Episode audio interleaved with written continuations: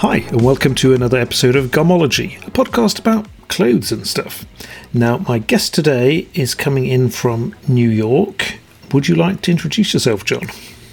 Sure. Uh, I'm John Gluckow. I've been a vintage clothing dealer for about 25 years now. Um, I studied menswear design at FIT before becoming a vintage dealer um, and have worked in and out of the menswear business uh, during the course of the last 25 years. Um, that's about that's about it. That's pretty much the short version, though, isn't it? Because I guess so. You, you sort of got into the making of clothes at quite a young age, I think. I did. Um, when I was about 10 or 11, maybe, um, I was on a trip with my family for a soccer tournament and I saw a pair of swimming trunks that I wanted, but they were they were they were a lot more than my mom and dad wanted to pay for them. And my mom my mom was a sewer, and she said we could make those in ten minutes at home. So when we got home, um, I uh, I said, uh, "How about those shorts now? Let's let's make those." And, and, she took me to the she took me to the local um, five and ten, and we bought some fabric, and we went home and made a pattern on a brown paper bag, and uh, and then she taught me how to sew. So I've been been doing that pretty much ever since on some on some level, whether it's repairing things or making things for myself or uh, trying to come up with samples now for my brand. So yeah. There's, there's kind of two ways an experience like that could go. Either you're thinking, wow, the possibilities are endless, or you might have been, wow, my mum's so cheap, why didn't she buy the others? but you, you clearly went for the first one. Yeah, I mean, we were uh, we weren't wealthy. We weren't we weren't poor by any means. We were you know decidedly middle class, I guess. And um, but I, you know, I knew I knew that that my parents valued their money, and uh, and and you know, I had the experience of clothes shopping with them for school every year, and so on and so forth. And I, I mean, I knew I knew when I saw them and I saw the price tag that there was a it was a long shot that I was going to get her to buy me those shorts. And the fact that she gave me another option, which ended up producing maybe 10 pair of shorts for me, and in the end, maybe three or four for my friends. Um, it was, you know, it was great that, that there was an option there. So, yeah. It is a, an interesting lesson to learn early on, though, that um, you can actually make stuff yourself. Yeah, for sure. I, I, mean, I had seen her make. So my father was a minister, um, and she was often making crafts to be sold at the church on you know for various events that they had where they were doing fundraising. And um, so I, I had seen her many times pull her machine out and make fabric Christmas trees or witches to sell at Halloween or you know all kinds of things that she would make and sell. You know, sort of you know, just mostly decorative stuff that people would put in their houses. Um, she, I don't remember her making clothes, um, but uh, like I said, mostly crafts. But you know, it's, it's a it's a very quick transition from one to the other. Did this in some way awaken an interest in clothing and lead you down the menswear path? Well, I I definitely already had a an interest just in general. Like I, I, cared about what I was wearing. Apparently, at that I don't remember at that age it being uh, constantly on my mind. But the fact that I went out of my way to say, "Hey, hey, I want these shorts. Let's," you know, and, and then take the next step to make to make a bunch of pairs at home, I, I must have, I must have really, you know, had an idea about what I wanted to wear. Uh, but it was it was a while before I really you know, recognized it as an interest that might be something I did for the rest of my life. Um, I didn't really start buying secondhand clothes for another seven or eight years, maybe six or six or seven years. Um, and I didn't think about working in the clothing industry until my last year of college, I think. So, so, so this fermented in, for a while. So this interest in vintage clothes, where did, how did that come about? Um, the f- so so again, back to the church. Uh, the church had a sale twice a year uh, called the rummage sale, where all year long people would donate things, and they, they had two two rooms in the in the basement of the church where they just they just packed everything in there that was donated. They stored it, and then twice a year they'd pull it all out and have a big sale to raise money for for the church. And I, and I remember in high school having seen the movie The Breakfast Club, and one of the characters was wearing this great tweed overcoat, and and I was at the church helping helping my my mom pull out all the stuff and put it on the right table. You know, they had they had all these um, folding tables that they would set up in in the meeting room, and the tables would be piled up with what one would have men's coats, one would have ladies' coats, one would have dresses, one would have shirts. So I was out there separating the things, and and I came across a tweed coat that was similar, at least in my mind, to the one in the movie, and I and I I grabbed that, and then ended up buying that, um, and that's probably the first piece of used clothing that I ever bought for myself. Um, and then in college, I can remember um, a company, a surplus company, coming to campus and setting up for a week on on uh, uh, setting up tents, outdoor tents on a big lawn, and just selling uh, sur- surplus military clothing. And I remember buying, you know, s- five or ten things at that, just being really amazed at you know how inexpensive the things were and how well made they were and and how old they were. Um, it just really caught my eye and and uh, and triggered something in my brain. I think. So was it the the cheap quality, or was it the history in it, or what do you think really sort of caught your eye there? Um, I was working at the time at Banana Republic. Um, in in my my college town had a Banana Republic, and this was when they were sort of transitioning from they they still had a lot of the dec- decor in the store of, of the old Banana Republic, but the clothes were definitely shifting toward the the newer Banana Republic. Um, and actually, on several occasions, my manager, I was the only the only man in the store. My manager would ask me at the end of the day, "Hey, John, could you take that big trunk and put it out at the curb? We're getting rid of that." And they were throwing away all these all these antiques that they had decorated the store with over the years. And I would put them out at the curb and then we'd close the shop up and I'd go around the block and I'd come back and, and grab it and take it back to my my my little dorm room and the next time my parents would come, I'd stick it in their car and say, you know, put this in the basement at home. Um, so I, I, I think I was at one time seeing that kind of thing and uh, watching old movies. It was it was you know the early days of like AMC, American Movie Classics, where you know you could 24 hours a day on cable you could see old movies. So I was I was getting these kind of influences, I think, um, and uh, starting to see older clothes and the style of older clothes as something that interested me. Was it a good time for vintage then? Because these things seem to sort of go in waves. Well, I, I mean, I it, it was a, probably it was a good time to be buying vintage if you were if you were you could still find a lot of things easily. Like you could find things from the 60s, 50s, 40s, even 30s, 20s, and teens if you wanted to. I think at that time, I wasn't actively in college. I wasn't really thrifting that that much. I, I, I might wander into a thrift store or an, or an antique mall, um, but I wasn't actively like every every day or even every week going out and hitting the thrift store.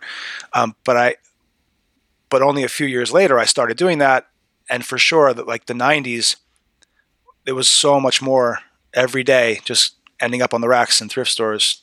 You know that that that today, you you know it's it's a it's a rarity to see those things popping up now in a thrift, at least especially in and around New York, New York City. Do you think that's because they've actually disappeared, or because they're not popular and hence not being sort of tried to sell? They're disappearing for sure, and there's a much more developed market and a, a much more developed like buyers have become much more aggressive, and so um, any any thrift any big thrift company probably has you know a, a, number of vintage buyers who are trying to get in their back door and and you know talking to managers and and oh, can you hold this for me? Can you hold that for me? Anything old you know put it aside. And somebody goes in the back room once a week or once a month and goes through all the old stuff before it ever goes to the floor. And a lot of those companies then and now won't put things out for sale that have damage. So, right. Uh, if something comes in, so, some of the thrift companies have people working there who know about vintage and will recognize it and and but even then it doesn't necessarily go on the floor it might go on ebay or it might go on their company's auction site um, so it's it's definitely become a lot more competitive and absolutely the the the quantity of things from especially like from say World War II and before those things are, are disappearing you know if you just think about the timeline, the people of that era, what percentage of them are, are still alive? And it's only a matter of time before their estates are processed one way or another, whether things are thrown away or donated or or sold off uh, or handed down to family members or um, you know, house gets sold, gets renovated. A lot of things go in the trash, unfortunately. But yeah, um, yeah th- th- those things have a lot of them have, have already been sort of processed one way or another. Uh, so the the number of estates with hoards of clothing from pre World War II is just it's just far far less now than it was, say, in the '90s when I got started. Really, I'm also thinking that someone who was buying clothes in the 30s didn't buy as many clothes as some people buy today. So definitely not that one not. suit might have been pretty worn out by the time. Absolutely, absolutely, yeah. I mean, a lot of what you find is either never worn or worn to death. You, you find in between, of course, but but the two extremes happen more than the in between. I think. So. Mm. So the vintage bug caught you. Where did that lead you?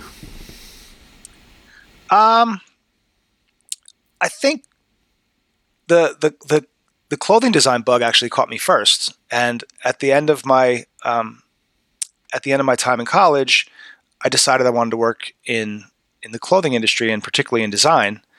And um, I went and uh, I, I, interviewed with someone at Ralph Lauren, and uh, through a connection of mine, and and they said, you know what you should do? You should go and work in the store.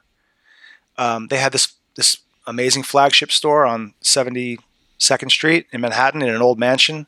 Um, it was it was really unique at that time as a as a flagship store. Like like it really it really spelled out for anybody who visited there what the brand was all about.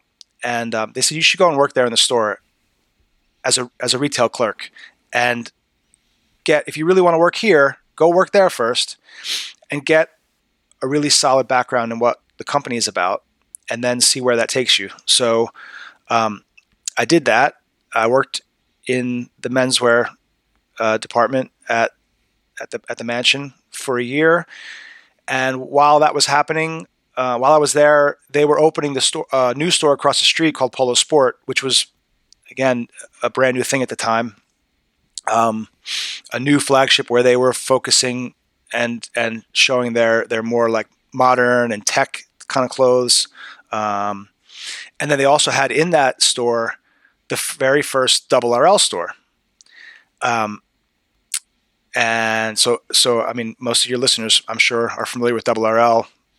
But for anybody who's not, it was basically um, a line of clothes made based based uh, strictly on vintage clothes, and probably the very f- one of the first uh, lines of clothing that was aged to look like it had been worn um, as the original samples were. So they were taking they were taking flannel work shirts and stonewashing them, sometimes to the point where they would end up in the store with holes in them, which was unintended, but uh, that's you know and um, I mean it was, it was a really interesting time to be there. So I, I when they were opening that store, they, they came around and said, Hey, anybody, they announced at one of our meetings, anybody who is interested in working across the street at Polo Sport, um, come and talk to us after. And and I did, and I ended up working at the sports store in creative services, which is you know display, store display. So doing the windows and doing the mannequins, and it was such an, a new and important um, shop for the company that they didn't give us a lot of freedom. Uh, literally, literally, if if someone had to sell a piece of clothing off of off of a mannequin, and if I couldn't replace it with exactly the same piece of clothing from the racks, if they were sold out, um, I would have to wait until my boss told me what piece of clothing to put on it. It was they were they were so hyper focused on how this store looked, um, which was kind of frustrating, um, and eventually pushed me to to to to, to look for something else. Um, but it, I mean, it was, it was still a, a, great, a really great experience, and especially being there with the Double RL store because they were they were also selling vintage clothing in the Double RL store mixed in with the Double RL clothing, and so I got to meet the buyer for the vintage clothing and just learned an incredible amount about vintage from him, from being in the store, from being able to stand there. My essentially, if I wasn't changing a mannequin, I was standing around waiting to change a mannequin. So I would stand around in double RL and and look at the clothes and look at whether it was a double RL clothes or the vintage clothes. I would just you know study them and look at you know the, the vintage clothes all had a tag which de- detailed what it was. So I would you know I was basically in in class stu- studying what these things were and learning about them. And then I noticed that a lot of the people who came in and bought the vintage clothing were Japanese. And that was very interesting because I didn't know anything about the market in Japan for vintage clothes. I had no idea that such a thing existed, and and it was a huge thing. Um, uh, and, and so that was also that was another eye-opening experience about working there. That must have been around the time that this really picked up the the Japanese exporting American vintage. It would have been 1993, 94.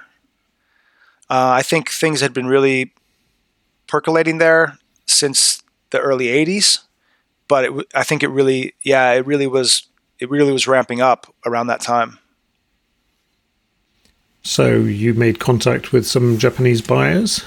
No, not there. Um, no, I, I worked there. I worked in the sports store for one year, and then I, I decided that um, I wanted that I wanted to go to the uh, to FIT, the Fashion Institute of Technology in New York City, um, and and study the men, in the menswear program.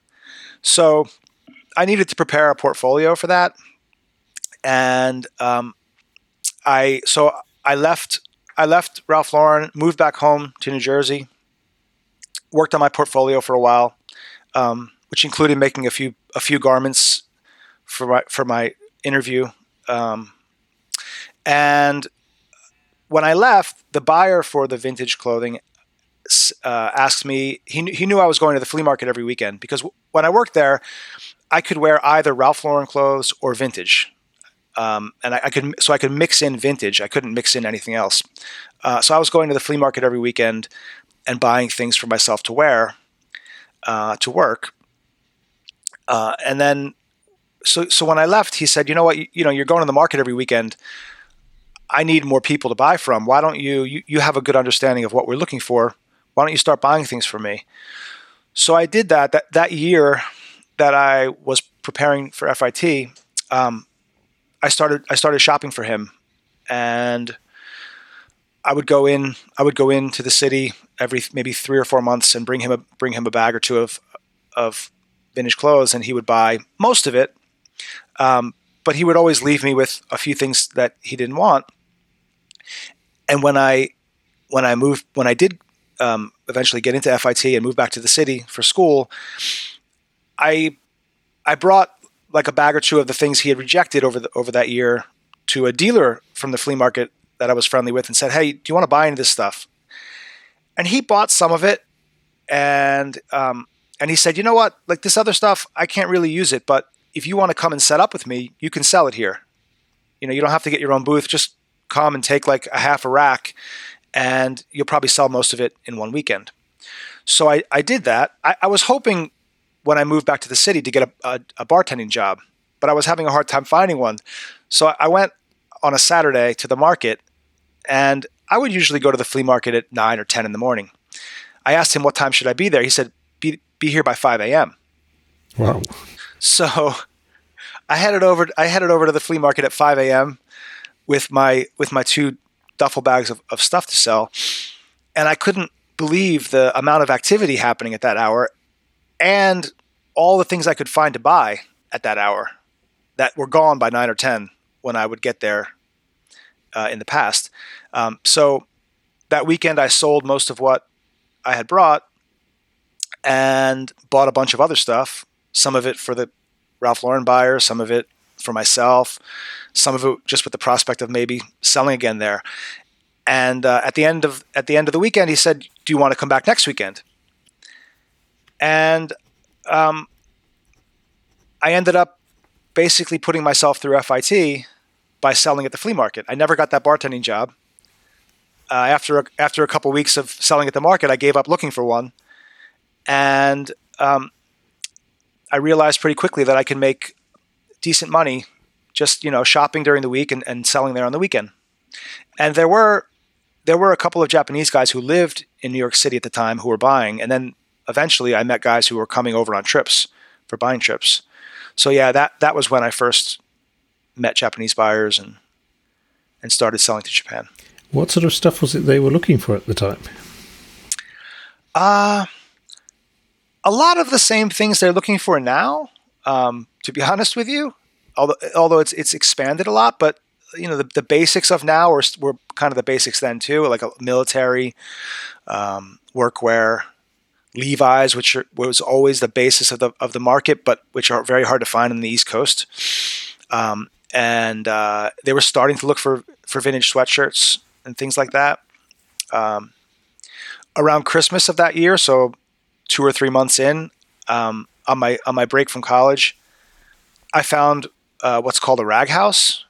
I'm not sure if you know what rag houses are, but they're basically when a thrift store has more donations than they can handle, or those those damaged things that they don't want to sell, they sell them for like pennies a pound to to rag houses, and rag houses have existed for. I, I imagine they started around the Industrial Revolution, um, but they they process the clothes for different purposes. But one of the original purposes was for literally for rags, for wiping rags for industry. So you know, for wiping down the grease on a, on a machine, for example. Um, so but but these are just big open factories where thousand pound bales of clothing come in and they crack them open and an employee stands in front of it and has maybe a circle around him or her of, of 15 barrels and they know exactly what's supposed to go in each of those barrels and they stand there and, and pull a piece of clothing off off the off the bale one at a time and throw it into those into those barrels and then somebody else comes along grabs the barrel of t-shirts and takes it to the t-shirt department and they grade it down from there. And then somebody grabs the wool coats and they take those over to the wool department and they grade them from there. And and over the years, vintage clothing dealers have you know found their way into these places and, and start started you know picking off what what was useful in our market. So so that that Christmas, I, I happened to find a rag house where I could pick. And um, before that, these Japanese guys who would come to the flea market, they would they would come to my booth and they would, you know, I'd say hello, and they they they'd say hello back. They'd look through my clothes. Maybe they'd buy something, maybe they wouldn't, but they really wouldn't talk to me much. And then I went to the rag house, and I remember being in the rag house and just you know the volume of the things I was looking for was incredible, and um, and there were things there that I hadn't really thought to buy before because I really wasn't seeing them in the thrift stores. But um, so so that first week back to the flea market after picking in the rag house, I imagine the look the look of my booth really changed, and the the the grade of what I was picking changed, and suddenly these these two Japanese guys in particular took a much more keen interest in my booth and in talking to me. So now they were now they were much friendlier and much more outgoing. And oh, you know, where did you get this stuff? And and you know, can you get more of it? Will you have more next week? You know, and um, and so. Th- one of them, one of them in particular, um, I became very friendly with, and he would bring me he would bring me photocopies of Japanese magazines, and he would show me like you know I'm looking for this and I'm looking for this and he would he would bring garments in and show me and say you know like this is what I'm looking for and and he taught me about you know some of the details that could tell me if something was old or not um, and so so so one week so one weekend one Japanese guy came 10 minutes before the other and he was in my booth picking through my new my new stuff and the other guy walked up and looked. I, I, saw him standing 15 feet away and just looking at this guy, watching him pick through the bag. And um, so the, the next week, that guy came half an hour earlier, and he got first pick. And the other guy, the similar thing happened. The other guy showed up and saw him already going through it, and he walked away. And the next week, he came 30 minutes earlier than that. It's a slippery so slope. It was, yeah, it was, it was, you know, before long, I got to the flea market and these two guys were standing in my space waiting for me. Um, so, uh, the, the one, the one guy actually was, was sort of temporarily in New York. He was there for a few months and he left and, and, and the other guy was permanently in New York and, and, and he and I, uh, built a pretty strong relationship and I was selling to him for quite a while. Um, and, uh, and he actually he eventually said, like, look, why don't I? Because I didn't have a car. I was I was uh, taking a taxi every weekend from. Uh, well, actually, at first I was taking a taxi from the apartment I was subletting over to the flea market. Uh, the next semester, I lived in the YMCA, and I found on the street the, one of the U.S. Post Office had these very big we, uh, carts on wheels and they w- they would abandon them on the street sometimes. I don't know why, but I found one of them just sitting on the street, and I took it. I took it to my room at the YMCA, and I would fill it with all my stuff for the flea market, and I would roll it because the YMCA was only about a block and a half from the flea market. I would roll that down the street at 4 a.m. over to my to my flea market booth, and th- this this this Japanese guy said, "You know, why don't I pick you up in the morning and drive you over to the market?" Which was very kind of him, but it was also a strategy because he would pick me up and he would go through all all the clothes in his car before I ever got to the flea market. Um, it was a, it was a very it was a very competitive world even back then. Um, so that was that was sort of how I I discovered uh, the Japanese market and and started working with with Japanese clients. But at the same time, you were studying menswear during the week. Yep. I've often wondered what sort of stuff does that actually involve? I mean, what were you learning? So the menswear program at FIT is is is really great. It's a small program. There were only maybe less than 20 kids. Um, I had already finished a full four-year college program and worked for a couple of years, so I was I was older than everyone else. Um, uh, my my I met my wife there in the program. She was she was in the same sort of situation. She had she had come over from Korea after after finishing four year college and working in the industry for a couple of years. So we were 24, 25. All the other all the other students were 18, fresh out of high school. Maybe maybe a couple of them were 19, had worked for a year somewhere. But um, the menswear program is unique from the women's wear program in that the women's the women's side at FIT is broken up into a lot of different disciplines and menswear is so small that they basically teach you everything. So it focuses on on design and including pattern making, uh, drawing, um, flat drawing, life drawing. Um, but it also teaches uh, a lot. Uh, uh there's a clothing. There are clothing history classes. There's marketing classes, um, business business classes. Uh, you know how to how to how you would op, how, how you would operate your own business. Um, all, all kinds of all kinds of things related to every aspect, basically, of of running a menswear business. So that combined with what you'd learned through the vintage business must have given you a pretty comprehensive understanding. Sure. Um, I mean, what I had learned at Ralph Lauren already, and even just being there, and when, one of the good things about working for Ralph Lauren in those two uh, Manhattan stores was that their design their design offices their corporate offices were right down the street and so we would often either get visits from people from corporate in the store who would do they would do like morning before the store opened we'd be there and they'd do morning meetings with us teaching us about the line that we were receiving or teaching us about different just different aspects of the company. And sometimes we'd have like field trips down to the corporate offices to see the next showrooms or to see something that they were working on.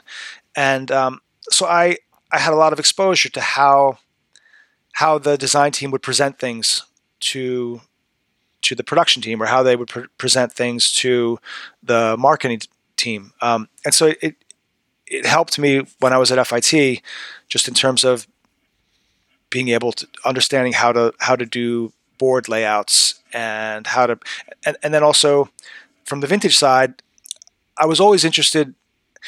There were there weren't really books at that time like there are now. There weren't so many. At least there weren't so many um, to teach you about the clothing you were buying or looking for. So I was uh, I, I was always looking for for old catalogs and old you know sales pamphlets and things like that that I could find in the flea market. And actually, at FIT, the library there has a huge collection of them on microfilm. Um, I, I, imagine it's all computerized by now, but at that time, you'd go and get the microfilm disc and put it in the machine and reel and wind the wheel and you know scroll through. I'd scroll through catalogs from the early 1900s, looking for design ideas or layout ideas. Um, so, yeah, uh, it definitely brought me a different perspective when I was at school um, on how to approach the things we, the, you know, the, the, the assignments we had, and then after school. So I, when I finished FIT, my last my last semester at FIT, I had a, an internship back at Ralph Lauren, and when I graduated, I, I took a job there for a couple of years. Um, and I, actually, I worked in Double RL, so it was very vintage vintage based, vintage oriented, and I was still. Uh, I continued to be a vintage dealer at the time, and I would bring a lot of things into the office uh, for us to work with. So um, it never really, I never really stopped doing either one. It's sort of like they, they've they've kind of they've gone together pretty much throughout my career. You mentioned earlier that Double RL they would sell both original, authentic vintage in the shop and their, well, reproduced vintage, were they sort of completely reproduced or was there a quality difference, construction difference? Yeah, there there's always there's always or almost always construction differences now um, with what with what's made now for a number of reasons. Um, most often for um, price and uh, and ease of manufacturing. Um, there are machines now that didn't exist then, and there are, there were machines then that don't exist now. So, depending on the factory you're working with, you need to solve certain problems of construction. I would say that most of the time, the garment looked very vintage on the outside, at least. They, they, they reproduced the details, most of the details, very well on the outside. If you looked inside, especially on the early double RL stuff, I think um, th- there were there were a lot of differences. There were a lot of things that that weren't right. If you if you're looking for something to be made exactly as it was back then, if that matters to you, um, but um, and and just in terms of in terms of quality of fabrics and um, definitely quality of fabrics. I think in the in the in the 30 years, almost 30 years since Double RL was born, um, the the quality of fabrics used for that, not just by Double RL but the whole market, has really in, improved.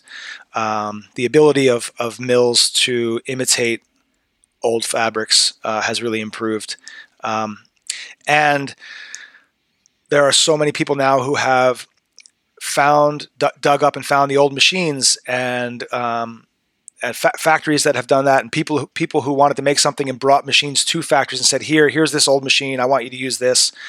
Um, I remember Motion talking about about that with you on uh, on the podcast um, so so there's there's quite a few guys like that who have their own small workshop but also like for example in Japan I know there are quite a few factories that have uh, gathered old machines uh, to be able to make things look vintage outside and inside.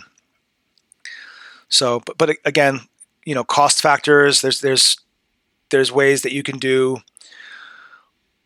There's ways you can you can sew a particular seam, for example, in one in one process now. That if you do it exactly as it was done in the old in the old days, it might take three processes. So depending on how much you want to spend, how, how expensive you want the garment to be, you might go ahead and, and use the more modern machine and save whatever that ends up being um, per garment uh, to lower your costs. Um, or you might want to make the garment as expensive, you know, as expensive as it's going to be, and have it made exactly as it was hundred years ago. So it just depends on the company. I get the impression that there's a lot of talk about authenticity, and a lot of people are very sort of keen on the old machines and making garments precisely as they were, but maybe yeah. not keen enough to actually want to pay price. That's that's the that's the catch, isn't it? You know, there's a, definitely a lot of talk about, you know, criticisms of of companies, you know, that that they're not. It's not. Oh, that that brand it's not quite it's not made quite as well as this other brand. They really get things right. But then at the end of the day, I mean, this is the biggest in my mind. Well, there's two, two maybe two big, two very big problems with with the fashion industry. But one of them is on the retail side. The retail customer has been brainwashed never to pay retail, and uh, you know that's one very good thing about the experience in Japan for me um, of selling my brand in Japan is that they they don't have that cycle that we have in the West of of things constantly going on sale. Um, I mean, I, I, I kind of remember this happening in our in our department stores when I when I was growing up. You know, that when I was very young, there'd be a sale once or twice a year at the you know at the end of the season. Uh, but I remember when I was in high school and when I was in college, it became like a preseason sale the things would arrive in the store and immediately they'd be 15 or 20% off. Yeah. But you knew that if you, you know, if you waited another month or two, they'd be 50, they'd be 40 or 50% off. So how bad did you want the thing? Were you going to pay? And, but then by now it comes in and there's a preseason sale and they're telling you this is the lowest price it's going to be. You know, it's it's 40% off and that's as low as it's going to get, which isn't true, but you know, it might go back up to retail, it go back down, it'll go back up. But like we've we've been brainwashed never to pay retail, and and that has basically killed the industry in a lot of ways. And, and they don't they don't have that they don't have that in Japan. I'm not sure about other other Asian countries, but but in Japan in particular, they don't have that that sale mentality, and um, so so we would have things in our store from three seasons three seasons ago or three years ago, and a customer would come in and be and, and just and be so happy to find it that oh I saw this on the website and, uh, I, I I figured I missed it. it was, I didn't know that it would be still around, and, and I'm so happy you guys have it still. And they would pay full price for it, and there was no question about you know could I get a discount or or will this ever go on sale. It was just that's the way, at least in that market, in that the small stores that sell a lot of a lot of the uh, um, uh, you know, vintage vintage inspired brands, um, they, they, don't expect things to be marked down heavily. So, um, so that's uh, that's that's something that I think if we really want to if we really want to address the issues in the in the in the fashion industry, that's one of the big things people people need need to realize that they can't always get things for less than it costs to make them. But at the same time, the, makers have a responsibility to re, to make responsible quantities of things and not to flood the market with things that are going to end up in outlets getting shipped overseas to, to, to, you know like basically you know thrown away and, and then you know I, have seen a bunch of posts recently um, on Instagram in particular about thrown away isn't always doesn't doesn't ever mean thrown away. Like mm. it goes somewhere, and whether it's in a landfill or whether it's it's gone, um, you know, to a to somebody's waste bin or, or, wherever it ends up, it's not thrown away. It's it's it's still it's still a weight on the earth, and it's it's still causing problems for us. So I guess I've gone on a tangent. that's that's fine. but uh, but uh, yeah, it, it's that's something that's been on my mind for quite a while. It's an interesting tangent, and I was going to go on a, another separate one out from that again, uh, because sure. I often see um, what you say about um, pre-season sale, mid-season sale, and all this. I think that has taught us that the actual retail price isn't what a shop is willing to sell something for. That's just that's just the price they discount down from. Uh, and I did hear mention of uh, the way they do it in Japan being the reason why a lot of the stuff we'd like to buy from Japan seems very reasonable there. But by the time it's made it to the West in shops, it's what is at least twice the price. But that's because the Japanese price is the price. Well, it's also there's a couple of things that factor into that. Um, so typically in the in the West, I believe the the wholesale price is less than half of the retail price. So stores in the West, it, it used to be about half. Stores would expect uh, to double to double the price they paid for something to sell it at, at retail. But it's it's over the years it's it's it's gone down to like maybe f- I, would say it's like forty five percent of the retail price maybe. Uh, it depends on the company, of course, but but companies mark up more than double, and and part of that is so they can discount later. Uh, part of that is because their their overhead and other expenses um, have increased. Um, but in Japan, the the wholesale price, at least the company, the companies that I've heard I've heard um, about this from, um, the wholesale price is 60% of the retail price. So if stores want to if stores want to carry your brand, they're paying more than half of what their selling price is going to be. And the selling price is dictated by the by the maker. And it's uh-huh. it's it's I imagine there's there there may or may not be a contract, but it's respected. If if and it, if I buy if I buy clothes from your brand you set a retail price and I agree to sell it at that retail price. And I agree not to discount it. At least not like I think nowadays they don't want it discounted on the internet.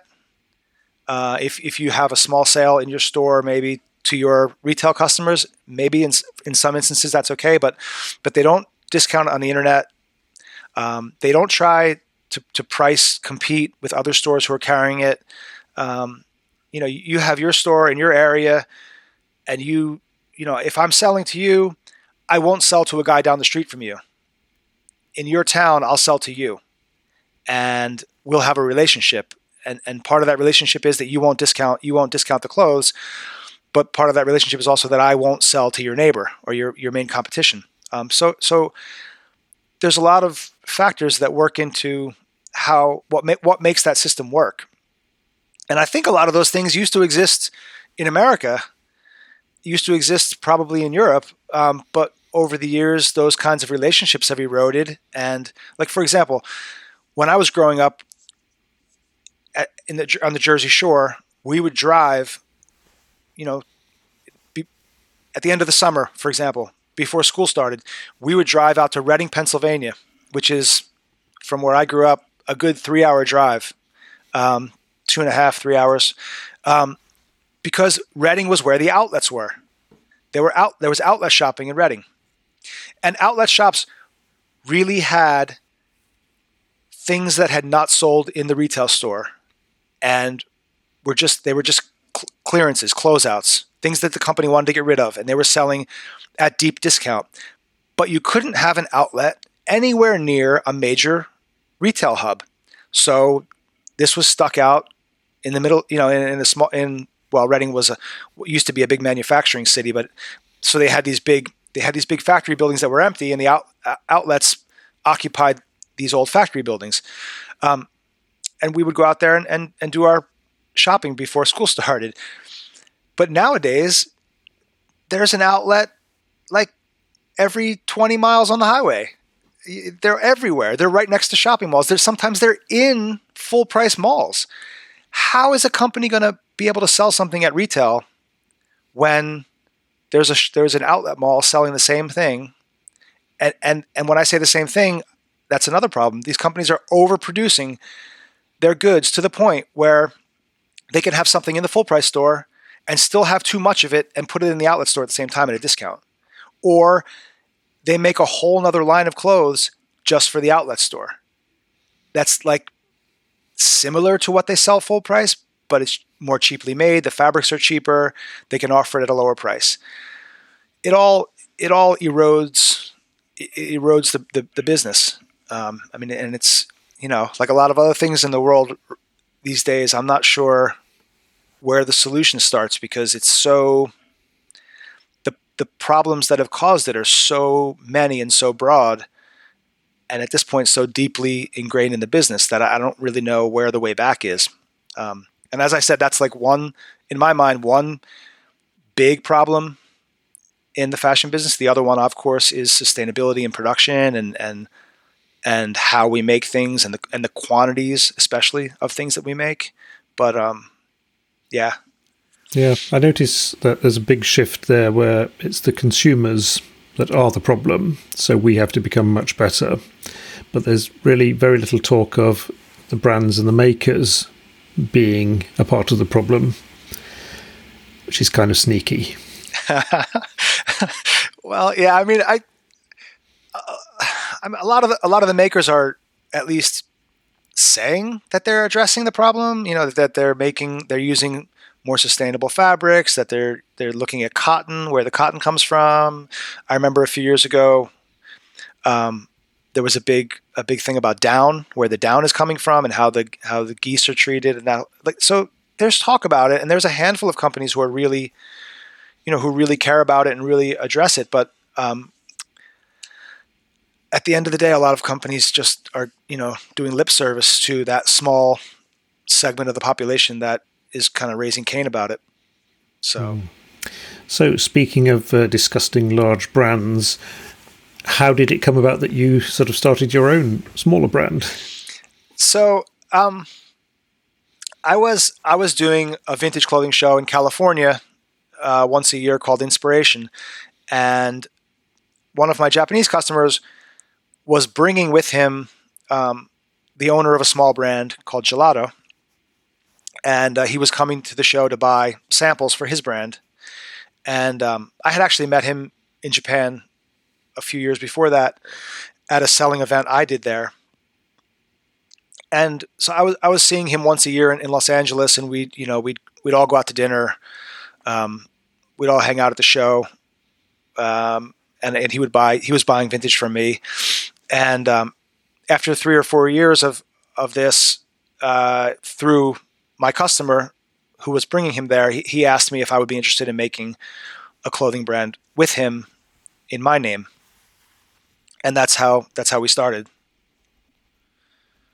He's he's had uh, at that time I think he had had Jelado for maybe seven or eight years, and uh, had had had really made a, a really nice small small small business of it. Uh, there's a lot of small brands in Japan, um, but he had been pretty successful at, at, at developing a market and getting a getting his business really off the ground. Sorry to interrupt, but at this point in the pod, you're probably wondering where are the ads? I missed the ads. And you're right, there are no ads. I hate ads. If you'd like to buy me a coffee, though, you can go to buymeacoffee.com, enter Gomology, and it's easy. And uh, let's continue on. I do often wonder what with all the clothes being exported to Japan and all the clothes they're making themselves there. I mean, is there an infinite demand in Japan for this type of stuff? It, sh- it sure seems like it. My, my partner at the flea market used to joke that, that the island was going to sink one day from the weight of the clothing that we are that we were all sending there. Um, and and there's clothing leaving the island as well. Uh, of course, they export a lot of their manufactured clothing and um, around the world. And there's honestly there's so much American vintage clothing in Japan that it's become an incredible resource for people who want to buy. And and you can buy now. A lot of the websites are set up to sell overseas, um, and there are a lot of people who pre-COVID and hopefully again soon um, would go to Japan on buying trips. Um, I used to I used to buy a lot of clothing, vintage clothing in Japan bring it back to America, and sell it to designers. Um, I, I try really hard not to buy things in Japan and sell them back to other Japanese guys. Um, but but I would buy I would buy a lot of uh, uh, vintage clothing in Japan and then sell it here in the states to designers because they the Japanese buyer would come on a trip to America and you know they're traveling around they're going to thrift stores they're going to antique malls they're going to see vintage clothing dealers and um, they're going to come across you know they're going to see and come across a much large a much larger amount of clothing than than I would come across in the same period. Um, just picking at the flea market, picking at some some thrift stores, picking from some from some dealers that I'm going to see, and, and and then multiply that by the thousands of stores that are in Japan, and and you've got like just a massive archive sitting there waiting to be to be picked through. Um, and of course, it's expensive. But the thing is, so if I own a store in Japan and I see a piece of vintage in a thrift store, and it's not exactly what I really love and what I really want to find, but it's you know it's it's old and it's here in a thrift store and it's four ninety nine. What I'm not going to leave it there. I'm going to buy it. I'm going to take it back to Japan. It's going to go in my store, and because it's not really my thing, I might not price it that high. So in another store, it might be two hundred dollars. In that guy's store, it might be one twenty five. And so when I would go to Japan, I would see things like that that were you know that were underpriced because it wasn't necessarily the flavor of that store owner. But he, you know, he found it somewhere cheap enough and he bought it. So there, there's always things. There's always things to buy there that that are that are priced that are priced well enough um, to make you know to make to make money on. And then I would also go there and buy things uh, for myself, for my collection, um, for myself to wear, and also eventually when I had the brand, I'd buy things there that I w- would want to reproduce. So that's a lot better explanation than the one I was working on. I was sort of thinking that uh, our vintage clothes sort of increasing in price like cryptocurrency or something mad. sometimes, sometimes. I mean, I have. I, I am not. A, I'm not. I'm not a good investor. I'm not a, like a. I'm very bad at at you know at that sort of thing. I I, I have a I have a great mistrust of the markets and uh, of the financial markets. So um, basically my my retirement is is uh, sitting in my warehouse and in my closet, and uh, so far it's it's gained in, in value for the most part. Uh, at some hopefully hopefully I sell it at a at a point in the market where it's still strong. but uh, it's it's sort of the same thing. It is. It's like you know, it's an investment. At the end of the day, it's an investment. Depending on depending on what you're buying, but but a lot of a lot of the a lot of the vintage clothing that's popular right now, um, if if the if the person holds on to it for an amount of time, that it will go up in value. A lot of it. What sort of what sort of items are the really valuable pieces now? Um. Well, as I said that, I thought of a certain segment in the market where I'm not sure it's true, which is like right now. Right now, there's a there's a very big wave of of um, interest in in, uh, in t-shirts and sweatshirts but not very old, like from from the 90s and early 2000s. And and the, there's a very young there's a very young market that's that's buying those things and, and there are things that that to them, you know, they're kids who are 19, 20, 25 years old maybe and things from the 90s are are either from when they were born or, or right before they were born and um, and so there's there's this there's this like really strong wave of of people paying really big prices for some of these things. Those things I have no idea if they can if they can actually go up in value in the long term. Maybe in the short term, I'm not sure about in the long term. But but the things that I've always always looked for and always dealt in, like you know, things from the from the turn of the century to the 50s, um, a lot of a lot of those things seem to continue to to hold their value or increase in value. And and you know, the obvious thing everybody thinks of is is Levi's, um, but there's a lot of other things way beyond that. You know, whether it's military clothing, especially like flight jackets, have always been a really strong category. Um, other sorts of denim, whether it's workwear or um, the other the other types of jeans, like you know Lee and Wrangler and, and other brands of jeans, but um, and then sweatshirts, the vintage sweatshirts right now have, have a it's a really big wave, um, and their and their prices have been going up like really steadily. Um, so it, it seems like a a particularly strong moment right now in the market, which is it doesn't really make sense with the things going on in the world with COVID and everything, but I guess at the same time it kind of makes sense for human behavior where people are kind of sitting around and you know, especially the first year of COVID, people had like really nothing to do but sit around their home and look at the internet. And so you know, you see these things and maybe you're not spending money on a lot of the things you normally would. So you're spending money on on these things that are that are interesting to you, like vintage clothes. A lot of what you mentioned there, I can see as being valuable because, well, to us, it's old stuff, and it, there's not there's a finite amount of it. But sort of music T-shirts from the '90s and later, for us, that's the stuff we wore and threw away when we were teenagers. Yeah. And with H and M and others reproducing them now, I mean, how can it possibly be valuable? Yeah, yeah, yeah. Well, so a lot of these things are being sold nowadays through auctions and and and these are not like you know it's not Sotheby's or Christie's. Like uh, uh, and a lot of times it's not an actual although they have had vintage clothing auctions too but these are like literal like live auctions happening on Instagram or on some other platform where somebody's sitting on a on a like we are right now and somebody's holding up a t-shirt and saying you know who's gonna you know who's gonna pay me $400 for this? And who's gonna give me okay if i got 400 i got 500 like it's it's happening like that. Yeah. And um, you know, there was a there was a not even a music T-shirt. It was a, a it was a, a, a Disney a Disney T-shirt last year that sold for six thousand dollars. Wow.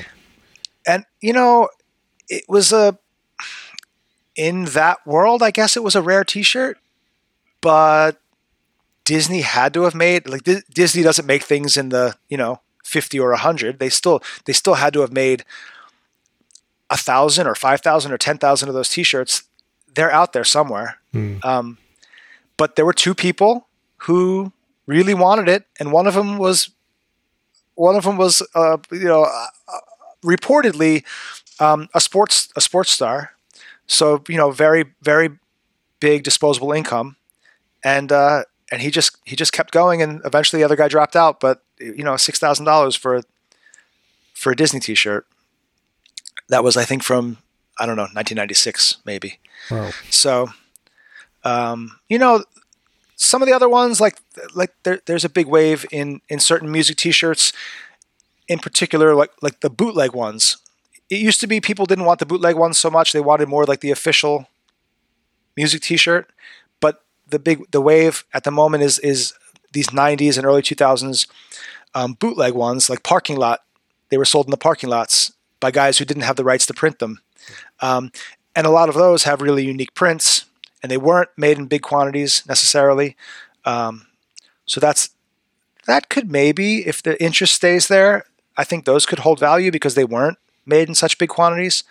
Um, and music is always, you know, the the the, the you know the the intersection of music and vintage is always a big thing. Um, whether it's what music stars are wearing, inspiring people to want to buy a certain vintage garment, or whether it's you know fans wanting to own a T-shirt from their favorite artist. Um, that's always it's always going to be a big thing, I think. So it strikes me that it would be so easy to buy up a pile of old T-shirts and just print them up and uh, recreate them. It happens, you know, and and because it's not that long ago, people will find blanks of mm.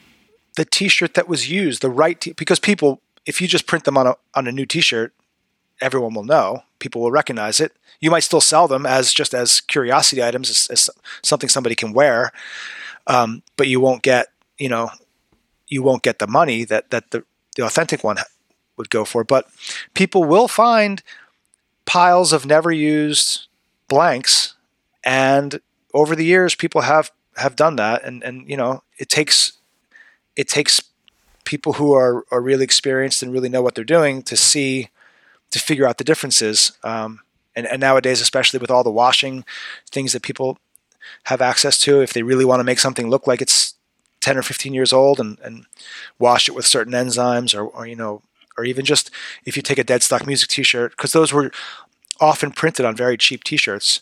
If you just wash them five or six times, you're going to get, you're going to get fading and you're going to get, you know, seams breaking. It'll look like something somebody, bo- and, and again, like, you know, you, you've, you've been to music concerts, you buy a t-shirt, you wear it three or four times, it finds its way to the bottom of your drawer. Maybe you don't wear it again mm. um, for a long time. A lot of those things are are not they're not always you know they don't always show 20, 20 30 years of wear. So um, it's one of the it's one of the issues in the vintage market for sure. And then nowadays with with with the reproductions be, being so good, um, you, you have you have issues with that where you know some of these Japanese companies will make a reproduction of a military jacket, and if you're it, it, somebody will find one secondhand, and there's there's usually a little tag in the side seam the, of the body, and that's the only thing they put in there that says this is not an old garment. Everything else sort of looks like the original, and um, I've seen plenty of times where people will, with a knife, cut out that little tag and and try and make it as hard to see as possible uh, that there was ever a tag there, um, and then sell it on eBay or sell it, you know, sell it on Instagram as the original.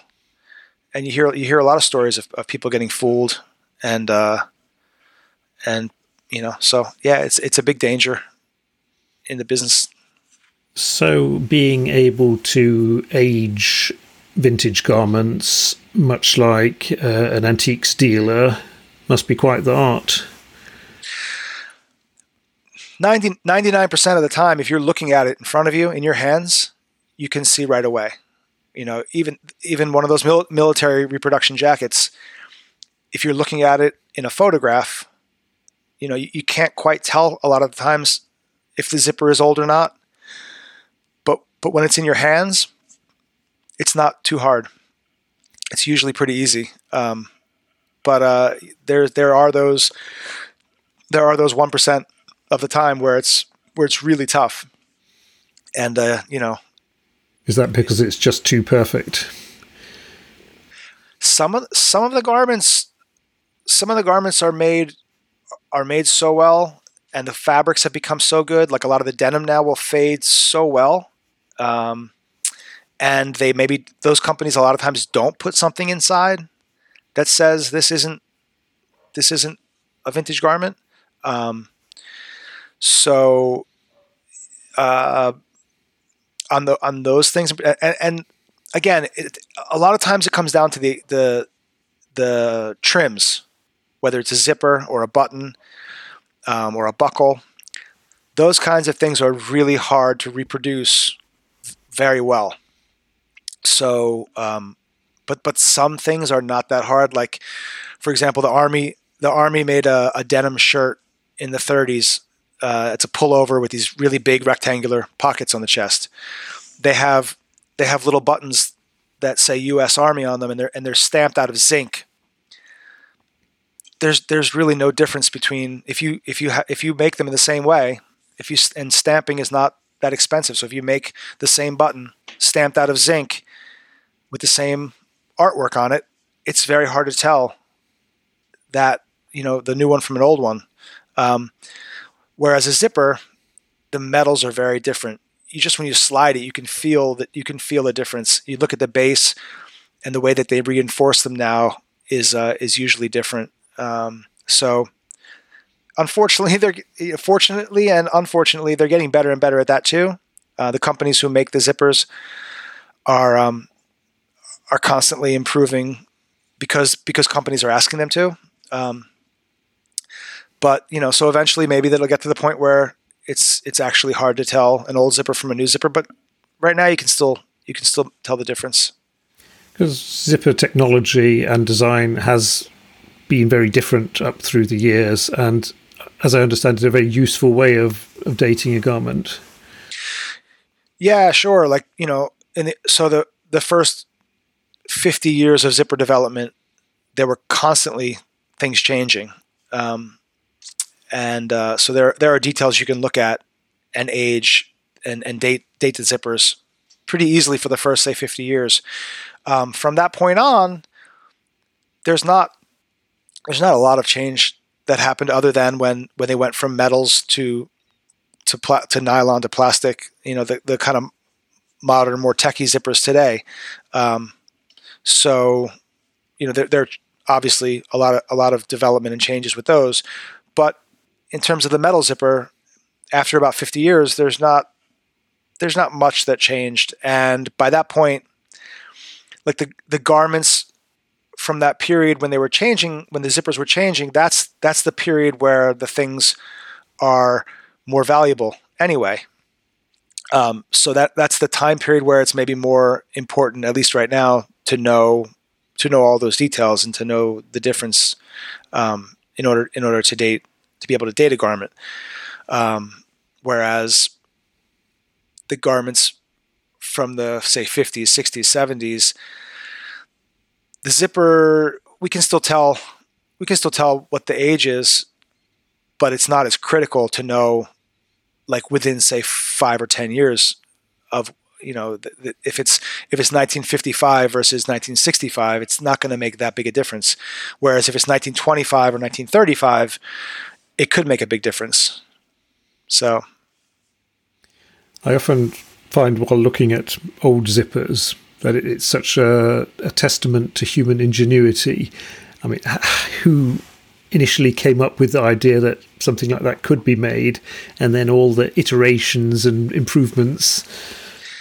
If you read the if you read the the history of it, actually, it's pretty amazing that they that they kept at it because it wasn't it wasn't something that absolutely had to be made. It wasn't like there was a dire need for a way to close your clothing up. They, they you know, buttons and, and clips and, and other things existed and, and um, you know, hook and eye. And there were all kinds of, of ways to close your garment. There was no desperate need for a zipper. And the challenges that they overcame to make it were unbelievable. It, it was it wasn't you know it wasn't a two or three year process where they said oh you know let's let's try this let's try this and then oh there we go we got it. It took it took 25 years maybe easily from the very first attempts to where they where they got it to the point that it could be made and sold commercially. So just just the just the the the, the fortitude um, the the commitment to it is is you know it's borderline crazy, like that that they kept at it, and and that the not just the inventors, but the inve- especially the investors that they kept sinking money into it. You know, failure after failure. Um, it's pretty it's pretty wild. It's a pretty wild story. And it's and not, it's it's not as if the guy who invented the better zip was going to be a massive celebrity or anything. No, not at all. No, nobody nobody knows his name. nobody knows any of their names. There must Except, be must be a few brands that have sort of been notable during the time, though. In zippers, yeah. Oh, of course, yeah. I mean, um, I mean, Ta- Talon is the is the most famous zipper company, and um, Talon came from the Hookless Fastener Company. They changed their name from Hookless Fastener to Talon. Um, in uh, in 1928. So hookless, you know, if you know zippers before 1928, you know you know hookless. Um, and then once once the technology was was was got was to the point where it was a working a working commercial um, item, other companies jumped in and uh, and made variations while while while hookless's patents were in effect. Other companies came up with slight differences to make something that they could produce. And then when ta- when when the patents expired, um, lots of companies jumped in and, and made made uh, similar things. And some of them are some of them are pretty well known, especially in that period when Talon's pat- when when Hookless had the patents.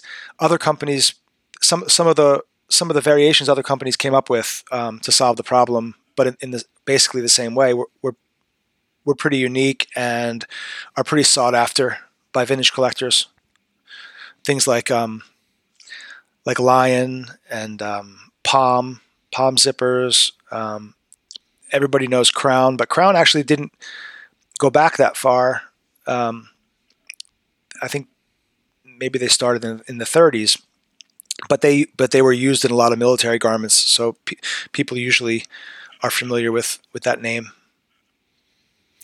Do you think it's a testament of our times that so many people are obsessed by zips?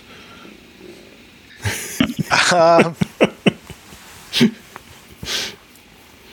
I I don't I don't know what what it's a testament to. It's um I got really interested in zippers when I was when I was first getting getting really into into vintage clothing as a dealer mainly because it solved a problem of dating things from that that was a period of time that I was that I was really interested in clothing from the 20s and 30s and um, and I was finding a fair amount of it at that time. Uh, and just to you know just to try and understand what you were what you had and to try and put a value on it because there wasn't there wasn't the internet and there wasn't eBay and there weren't magazines where you could look at prices. So to try and decide how how rare something was and how old it was in order to inform yourself about what kind of price you might put on it um, it was very important and and zippers are one one of the best details for for dating a vintage garment if if the garment has a zipper. So um, for me, that was the that was the draw. But then, as a technology, it's it's I don't know. There's something like sort of therapeutic about just sliding a zipper up and down when it's like I'll, sometimes I'll find I'll find a vintage zipper that's not it's just by itself. It's not in a garment. It's just a loose zipper, and I'll find myself just like sliding it back and forth and turning it around because the when I say that that the new zippers that there's a different feel to them, they literally they don't have the same feel when you slide them. They they they're they're stickier. They they they feel clunky. They don't they don't glide. Um, it's probably it's probably something to do with the cheaper alloys we use now, or or the the lesser quality stamping of the teeth or molding of the teeth. Um, but the old ones just have a like I said, there's something therapeutic about just sli- sliding the zipper up and down. It's probably not very good for the zipper. Eventually, it's gonna, you know, I imagine it's like you go to IKEA and you see the display of the of the door being mechanically opened and closed, and it's you know there's something there's a sign that tells you that that they they've tested it over ten thousand times or whatever. And I imagine that a zipper has a finite number of slides before you start to degrade the fabric and the teeth, and something's going to pop. But I always enjoy I always enjoy doing that. It is interesting, though, that zippers which were made when we had poorer technology actually were better, sort of functionally. Well, I think I think at that time we made things to last. We didn't, you know, I forget the term for it, but um, engin- engineered things are engineered to fail now. You hmm. know, so so you know they, they theoretically they think about how long does this need to last and they make it only as good as it needs to be to last that long. And in fact they often make it to last less long so we have to buy more of them. But um, at that time i think we made things to last forever. We tried to. Even if even if the rest of the garment wasn't going to last forever you know if you put a zipper in a in a in a work jacket the zipper's probably going to outlast the jacket. You know, the jacket's going to wear out before the 1930 zipper would. Um, so I, I, think at that time we just had a, a mentality of making things to last forever. Um, so yeah, it's it, it is interesting that now that we have the we have the capability of making things to last a lot longer, we actually make them we make them cheaper and make them last less. It's, it's like some of the cars of the 70s and 80s where they made the massive mistake of making them too well. Hmm. So they'd never die. They're still right. running around Africa today because they're handy to use there. Right, right. But but there are modern zips that are good, I think. Oh, of course, sure, yeah, and and I mean a lot of them are made with materials that don't necessarily wear out so easily. You know, like the all of the old zips have cotton tape, and cotton cotton wears out. Especially like you know if if you like vintage garments and and you've had the experience of of the bottom the bottom end of the zipper wearing out, especially on the male side uh, where the pin is. That fabric in there is constantly getting pulled on, especially if it's a short garment, a waist length, gar- length garment. There's always tension on that, and and and that piece eventually wears out. Whereas on a modern garment, uh, the the tape is made of nylon uh, or polyester or something, and there's usually a an, a, a, a fused on reinforcement down in that area that mm. makes it even stronger. Um, and and and then the teeth, you'll have teeth fail today because because nylon can get bent, can get heated, things can happen to it. But but th- there's definitely you know I, I I think even there there's there's different among the companies today. There's different quality levels, and even within companies they make different different levels of quality in their zippers. So, um, but but yeah, for sure, there's definitely some some really strong companies still at it. And I, but by now, like Japanese companies have bought have bought the names and the rights to all the Ameri- all the old American zippers. So you have companies in Japan making zippers under the names of Talon and and Hookless and um, and some of the other and Prentice, some of the other old ones. Um, but you know, there's there's even from even from the very start, there were European companies making zippers um, at first with the with the hookless patents, and then later on their own. Um, but like Riri, I don't know if Dot is still making things in, in, in the UK or not. I'm not sure, but um, but I think Riri is the first one that comes to mind for European zippers. Something that comes to mind now, uh, because you mentioned that they've bought the names, and you do also have, well, shall we say, pirate zippers.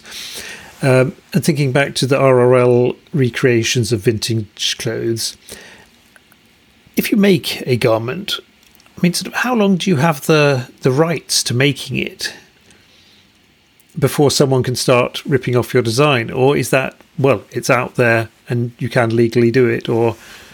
Yeah, unless unless you patent something in the design, unless you've made something new, um, like you, you could theoretically, and a lot of old companies did patent pocket shapes, um, packet patent reinforcements, um, like Mo- Motion talked about in your podcast about the about the, riv- the Levi's rivet, but also all those old other all those other um, companies who were competing with Levi's at the time and couldn't use the rivet were coming up with different different ideas about how to reinforce reinforce a pocket, for example, or, or any stress point. Um, they would they were patenting those their ideas. Unless you have something new that you can patent, you can't protect a garment's design just for style. You can't say like, I made this really cool looking jacket that nobody's ever thought of before, and I'm going to patent it or copyright it. I don't I don't believe you can do that. It's for in terms of style, you can't. There's no protection. Anybody else can make it as soon as you put it out there. Um, so yeah, it's uh, so we actually four or five years ago we I went to Japan. I brought a vintage garment with me. Uh, we sat we sat down and and like hammered out what our next season was going to be, uh, including this this one particular jacket. We were going to make a version of this uh, one workwear jacket from my collection, and um, finished up my trip. Came back to America two weeks later. Another company in our same in our same market space re- released the exact same their their reproduction of the exact same jacket, and we had to we had to scrap scrap that plan and start over again because it, it was a it was a, a it was a very rare jacket there there I've only I think I've seen three or four examples of it, and they had borrowed one from a collector in Japan. They had borrowed one one of the ones I was aware of from a collector in Japan and and copied it. And it would, you know, if we had made it a year after they had made it, it just would have looked, you know, we would have looked dumb in my in my mind. It's there's no reason to make it again. You know, there's just there's no point. Nothing we were going to do was so different from what they did. Um, so like like why bother? So you know we we changed our plan and made something else. Um, but there's no protection for them against us doing it. You know the the market is the market is filled with fanatics, and they would people would see it. So so when when one company does copy something someone else makes, or just happens to make the same vintage garment, everyone a lot a lot of people in the marketplace will know. Oh well, they made, that other guy made it first at the end of the day and, and five or ten years from now does that matter? I don't know. But you know I, when i the, the the collections that that i end up making are pretty small. So i want them to be unique. I don't want to make something that someone else just made a year or two ago unless i can do something different with it or make it you know make it way better make it so much better in some way or or make it more make it make it look and feel completely different. Um, I, I, I just wouldn't want to. I wouldn't want to do that. So, but that being said, there, you know, again, our company is very small, and we make very, very small numbers of things. I've seen, I've seen companies. You'll see. You'll get. I'll get. I'll get ads pushed to me on on Instagram sometimes for Chinese companies who've knocked off not just my stuff, but other Japanese brands. They they they look at what Japanese companies are making. Maybe they go to Japan and buy samples, and then knock them off and make them for like you know pants that we sell for two hundred and fifty dollars, and they'll make them and sell them for sixty five dollars, and I'm sure they're making thousands and thousands of them. So you know there are company. It becomes a price point thing. Like anybody else can make the same garment as you, uh, but what, what usually happens in fashion is that a company uh, selling something at a higher price point will make it, and then somebody who can sell it at a much cheaper price point will knock it off in a much cheaper way, and and sell a much bigger quantity of them. So that, that I mean that happens all the time, and it's happened it's happened forever in fashion. I have wondered about those ads on Instagram because I get a few myself, and my suspicion is that they haven't actually seen the original garment at all. They've just stolen the photo.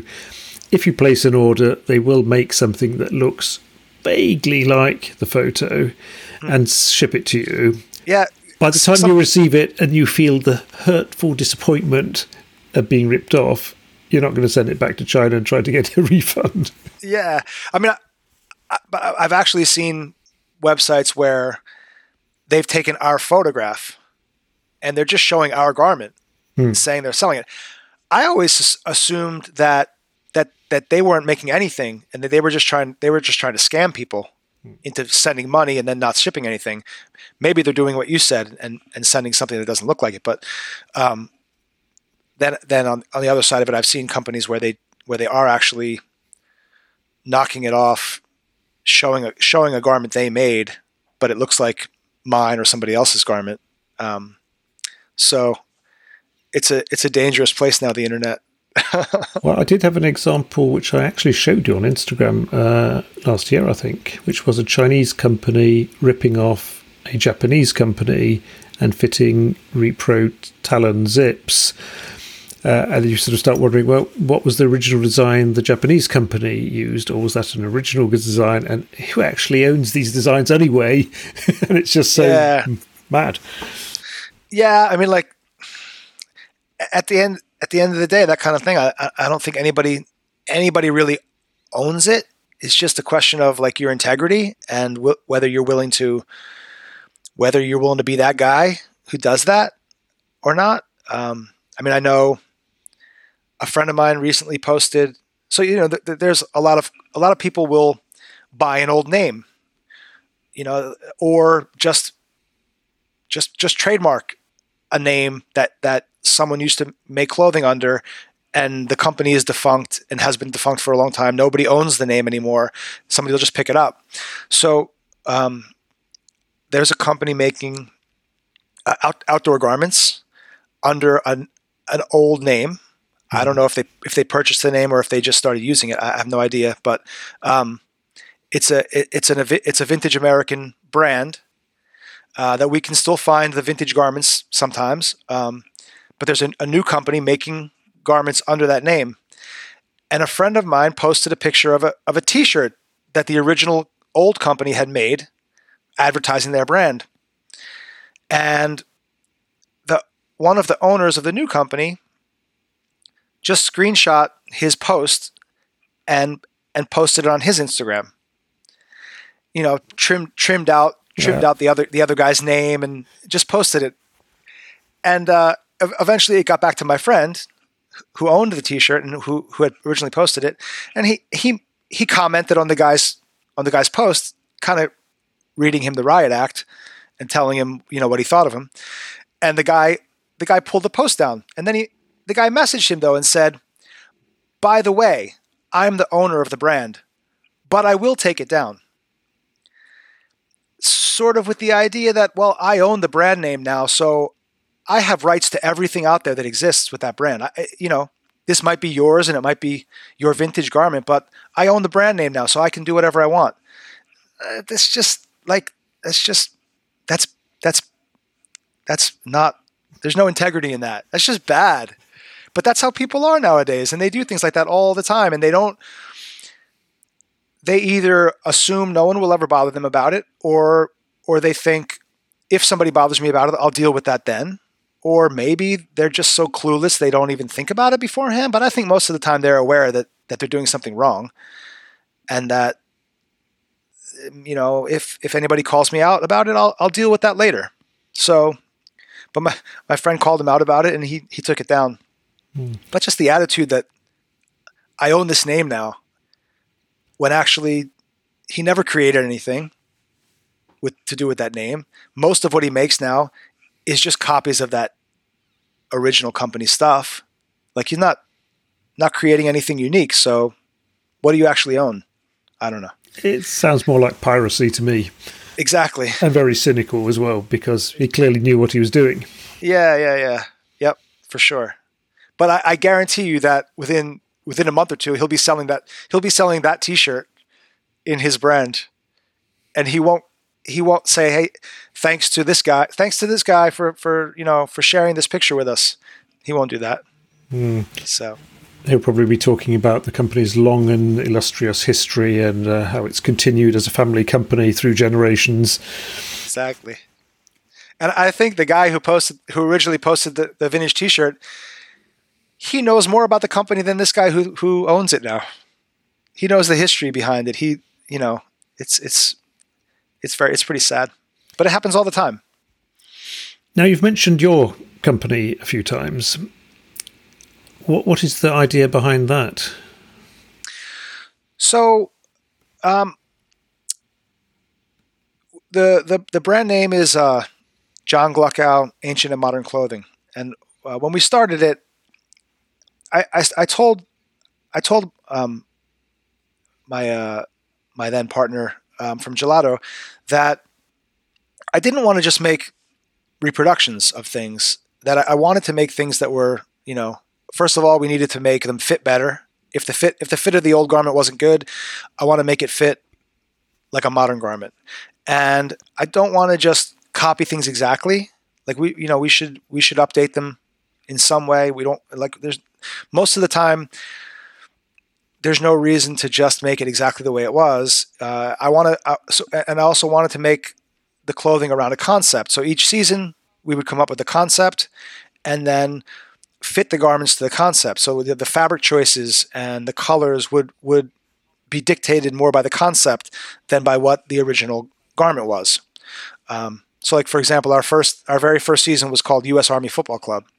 So it was a a World War II. The idea behind it was that that there was this imaginary World War II U.S. Army soccer team, and what would they what would their kit have been? What would they have had? So it was a mix of of military clothes and sports clothes, um, and and the crossover of those two things, and uh, with with some graphics that had to do with you know with, with the military, and then some graphics that had to do with sport um, and so so each season had a theme like that, and then and then we would we would choose the the, the garments to to work from, based on the theme and then decide how to tweak them based on what our concept was. And and and that's that's pretty much how we operated the brand um, f- uh, from I think I think 2014 was our first year, and I actually just ended um, uh, our uh, the work with Jelado, and I'm starting this month uh, to work with with a warehouse company, and we we may or may not work conceptually the same way. Um, we're actually just starting the first season. For the first season, we're, we're we're hammering out basically a bunch of standard items, basics that we will try to offer um, every season.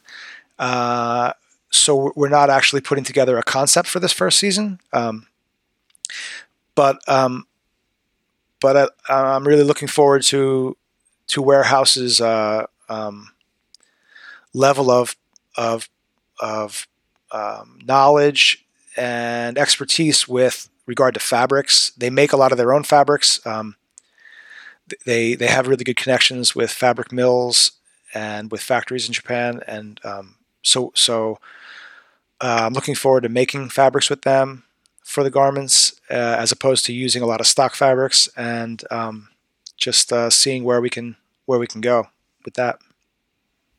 And is this mainly for the Japanese market or worldwide? Uh, I think warehouse has a much um, has a has a bigger network of, of dealers outside of Japan. It's it's not huge, but they definitely and they and probably a more more recognized name outside of Japan. Uh, but still, still it's it's it's within that you know heritage uh, vintage inspired world. Um, they're, they're not a household name by any means but um, but they're but they're they're definitely within that within that marketplace. Um, they're, they're more a more recognized name but it's it's still mainly mainly a for Japan product okay I look forward to seeing the results of it. It's, a, it's this whole idea of making concepts is uh, something which is very interesting because, I mean, you're not the first guy to, to think of that.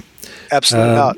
And a few of my favourite designers have had them, but it's it's always a pretty sort of hit and miss thing because either you'll totally get the concept, or it will be sort of just wildly uninteresting. Yeah, I mean, so that first one was something I had thought about like years before.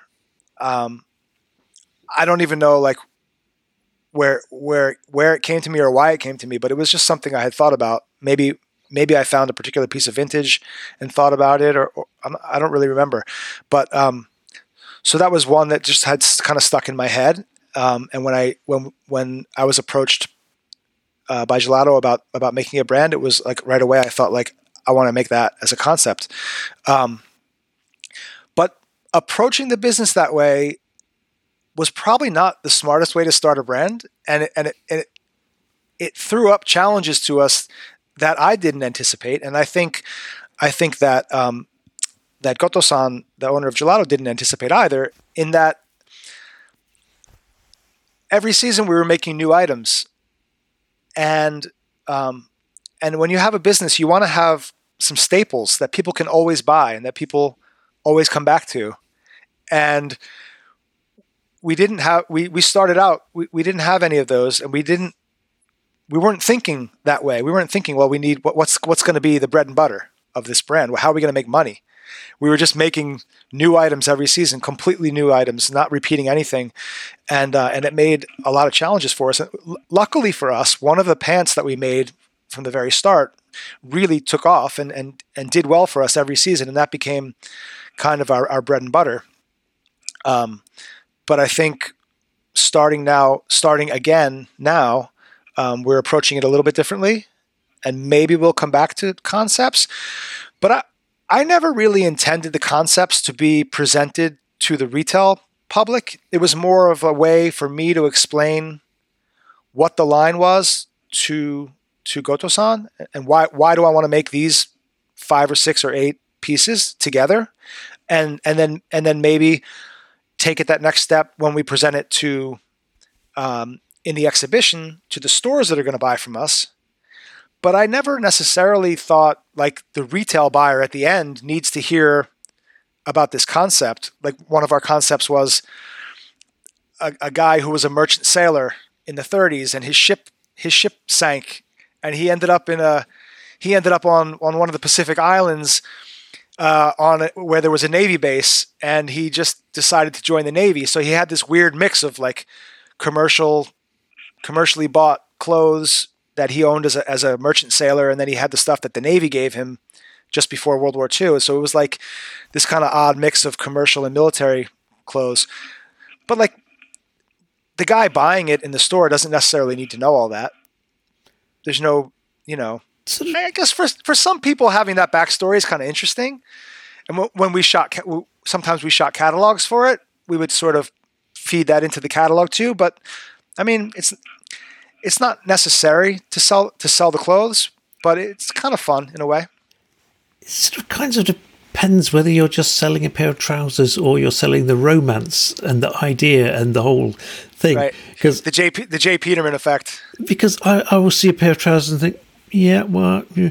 but if there's a whole sort of extra dimension to it. yeah.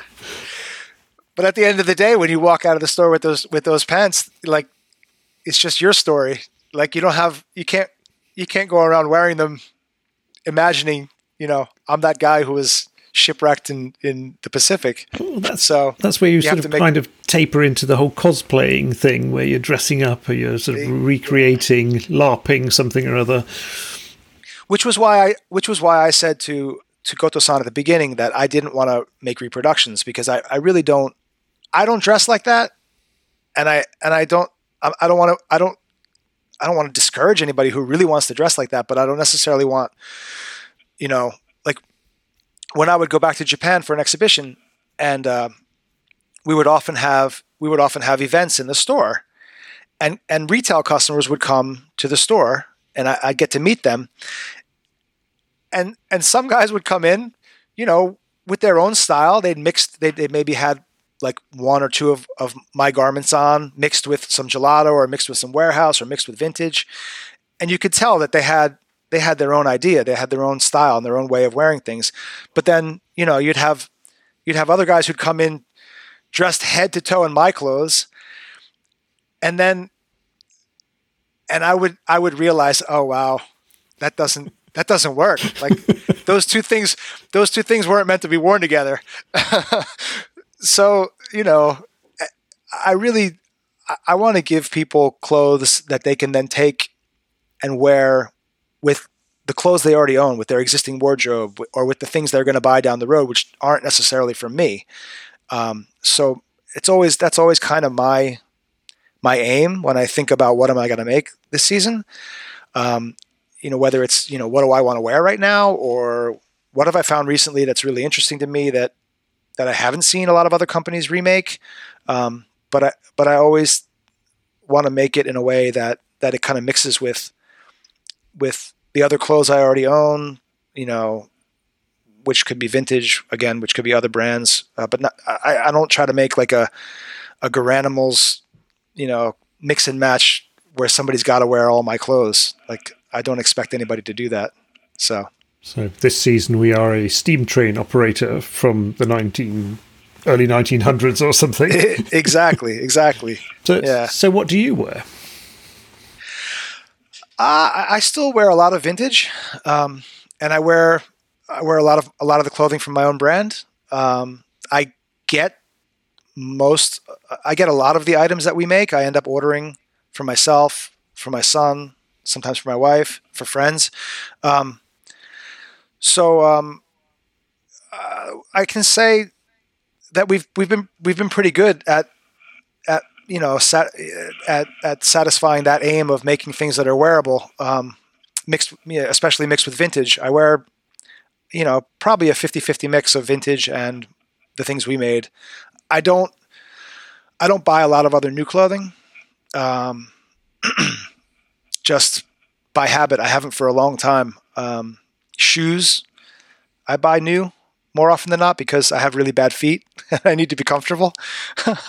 um, but uh, you know, in terms of buying other brands new clothing. It's it's you know maybe something technical that I need for warmth.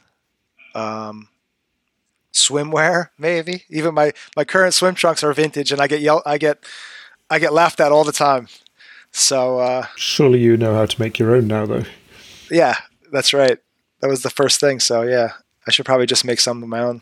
Yeah, uh, I see we've been going on for uh, quite a while now, John. Uh, it's been an absolute pleasure. Is there anything you'd like to touch upon, sort of in closing? Ah, uh, maybe we could just briefly touch upon uh, old uh, hip hop shirts again. That's the category of, of shirts, like the parking lot ones, that are really popular. The sort of Tupac stuff. Yeah, and... yeah, yeah. Anything with Tupac or like all that kind of, all the stuff from the like all the rapper stuff from the '90s. But they were made on t. A lot of them were, especially the parking lot ones, were made on these T-shirts that so, so black dye uh, is notorious for for um, like like degrading the fabric over time. Okay. If you look at like uh, a lot of the t-shirt, a lot of the '70s t-shirts from Pakistan, that that a lot of the older like '70s and '80s rock t-shirts were made on. A lot of times they just pull apart. Wow. You'll see the seam the seams all fail because the, the, the fabric gets weak, and a lot of a lot of things from like the wartime and before that are black, that are dyed black, um, if they're never worn and washed, if they're worn and washed, they usually hold up fine. But if they were never washed, sometimes they just fall apart in your hands. And so the those parking lot T-shirts were made of the same sort of black dye, apparently, because you see a lot of people complaining about, oh, I paid thousand dollars for this T-shirt, and it's it's got it's got dry rot. They call it the kid the kids call it dry rot. So that's uh, if you're if you're if your rap tees don't have dry rot, you probably have some money. well, there you go. Okay, John. Thanks a lot, John. It was an absolute pleasure. And uh, bye bye. Thanks for having me. Bye bye.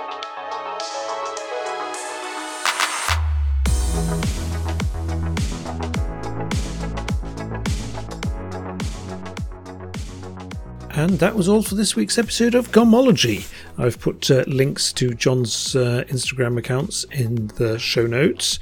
Um, if you'd like to get in touch, it's welldresseddad at gmail.com. If you'd like to follow me on Instagram, it's just welldresseddad. You can find the blog and more at welldresseddad.com. If you'd like to get in touch, tip me off about guests, just give me some comments. Please do. I'd love to hear from you. And if you'd like to support the show, there's a link to buymeacoffee.com slash garmology, where you can buy me one or more cups of coffee if you like. If you don't, that's fine too. So until next week, bye bye.